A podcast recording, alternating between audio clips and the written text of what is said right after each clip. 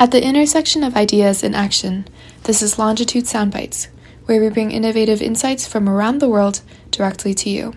I am Longitude Fellow Claire from Rice University, and today I will be presenting a soundbite by Jim Whitehurst, President of IBM. He will be speaking to us about the importance of clear and consistent communication.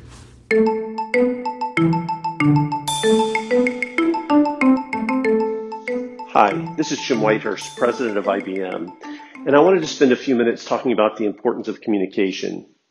Now, I think most leaders know the importance of communication and making sure that their teams are aligned, but I wanted to specifically address two aspects. One is recognizing how important it is to continue to communicate, communicate, communicate.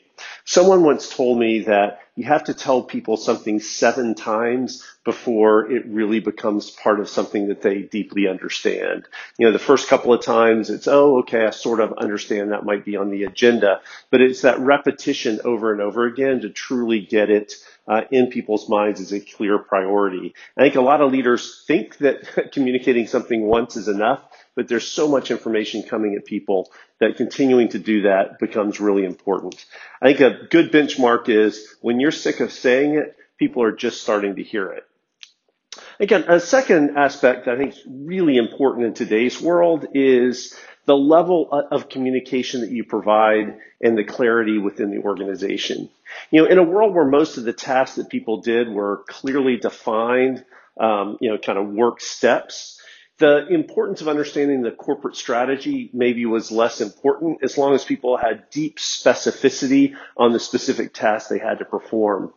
But in the world we live in today, which is much more complex, and we're asking our teams much more often to apply judgment and creativity and to make their own decisions, all of a sudden, we frankly want to be less clear on the specific work steps that people are doing. We want to give people latitude to make the right decisions in the moment, but we have to be crystal clear on the strategy the organization uh, overall. It's a little bit kind of flipping the ambiguity pyramid where it used to be you could be a little more ambiguous or fluffy on the corporate strategy as long as people knew their work steps. Now it's important that people clearly understand the corporate strategy so they can themselves uh, look at the and shape work steps uh, that best meet that overall strategy in a complex world where we really can't specify down to the detail of, of what everyone does.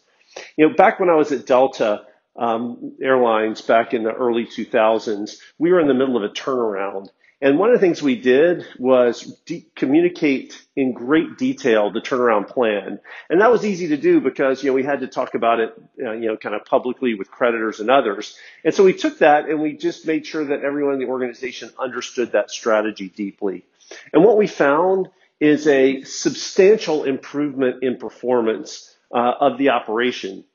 And it wasn't because we communicated, you know, here's the way we're going to turn around an airplane faster. It's because as soon as people had the context for what we're doing in a great amount of detail, people knew how their work fit into the overall. Um, it made people really go above and beyond. So it's not only can people decide what to do um, uh, on their own, they also had more kind of context and therefore greater motivation associated with being and contributing to the overall strategy. In fact, we ended up routinizing that by asking a question every year, a survey question that we actually had executive compensation based on, uh, which was around, I understand the strategy of the company and what I can do to make it successful.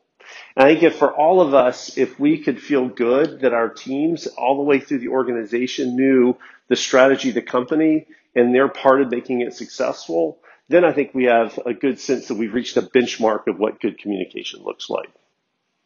Hope that helps. Thank you very much.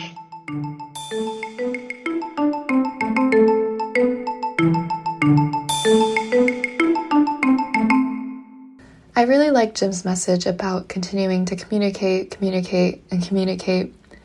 I think that's especially relevant in today's reality where almost everyone is working remotely. And there are challenges to communicating in this environment as well. Virtual communication is definitely different, and it's sometimes hard to get messages across. You can't really read the room as you would in person, and while you can expect everyone to be plugged in, at the same time, everyone is relying on the same few platforms to communicate, and it happens that messages get buried or people forget to respond. So repetition is necessary and also inevitable. And that kind of goes into another point that Jim mentioned that it takes telling people something seven times for them to truly take it to heart. I've definitely felt that to be true, and I think I've been on both ends. You know, what's great and what's also hard about being a student is that you have so many things on your plate, whether it's classes, extracurriculars, maybe sports, and even a part time job. Everyone is constantly juggling so much. It definitely takes repetition to get people fully on board and also to hold them accountable. Jim also mentioned the importance of the level of communication and clarity within an organization in a world where job responsibilities can't really be specified down to the detail. I think this is very true for all of the organizations I've been a part of. We don't really define tasks down to a T. Often we have something we want to do, and then we split the work and we trust each other's judgments.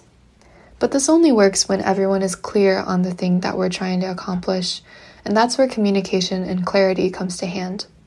If we can't communicate what we're trying to do, no one knows how to help, and no one knows what they're actually supposed to be doing, so you can't get anything off the ground. Overall, I think that communicating with clarity is absolutely important to a strong and effective organization, perhaps now more than ever in a remote environment.